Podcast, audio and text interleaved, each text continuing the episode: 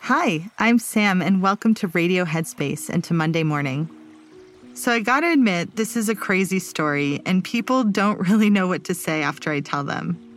So, it involves visualization, and I was in a long term relationship for about 11 years, from the time I was 17 to 28. And I kind of always knew that it was destined to end, but it just sort of kept going.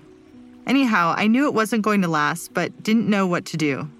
So I started to meditate, and a big part of my practice involved envisioning what I wanted out of my life. And this included work and relationships. And during one meditation session, I imagined a tall man in the kitchen. He had a towel slung over his shoulder, and he was whistling while he skillfully stir fried a meal for us. So, this vision was recurring. I remember feeling safe and delighted when seeing the man I would come to refer to as the singing cook. I repeated this meditation over the years, checking in with my imaginary singing cook and noticing new details.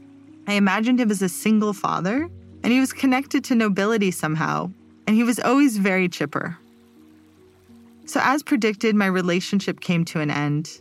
But my friend who knew about the imaginary singing cook encouraged me to trust that he would come along. And I kind of did. So, a few years after the breakup, I decided to take a trip to Sweden because I've been fixated on Sweden for years. It's a place I'd always wanted to visit because I was so impressed by its generous parental leave and just its general commitment to a peaceful existence. And I'm really into meetup.com, which, if you're unaware, it's an online platform that connects people with shared interests for local events. I saw a meetup for the second night I was in Stockholm. It was a pub trivia night for expats. I decided to go and I had a great time. So there were some people who wanted to stay after trivia to play more games, and I joined their table. I scooted down this long bench, and when I looked next to me, I saw a man with kind eyes and a friendly smile. He introduced himself as Ludwig, and we began to play a card game. I felt an immediate magnetic pull toward him. I was struck by his unique balance of playfulness and this dignified, gentlemanly manner that made me feel really safe, but also really delighted. And after we'd been talking for a bit, I remembered that my birthday was coming up. So I invited him to come celebrate it with me. He said he'd love to, but he had to find a babysitter for his daughter. He was a single father. I was so excited. I was like, You have a daughter? I can babysit. Immediately forgetting that I was the reason he needed someone to babysit.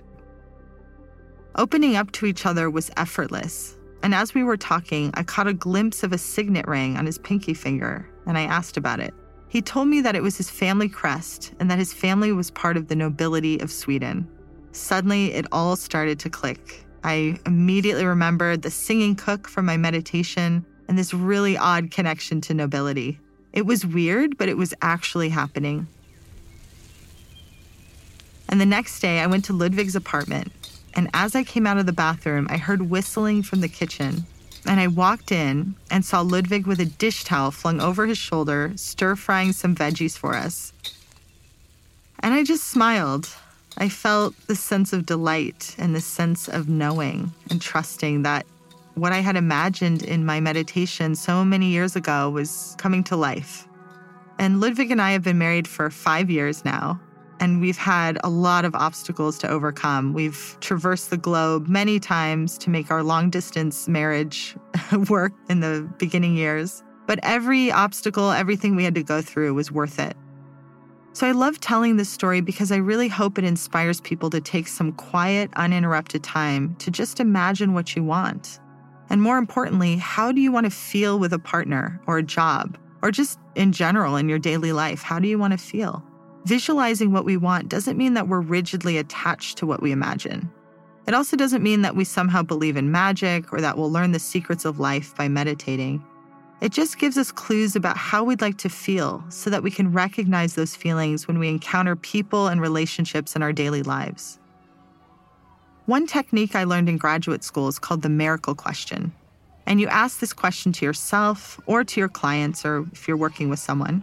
You ask them if you woke up tomorrow and the miracle happened, meaning that anything and everything getting in your way was resolved, how would things be? And you just have them close their eyes and start to imagine waking up to this reality in the morning. And this small meditation provides an opening or a sense of possibility when we feel really pessimistic about the future.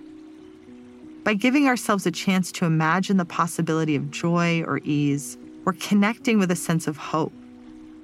So that's all for me for today. Thanks for listening, and I look forward to seeing you back here tomorrow.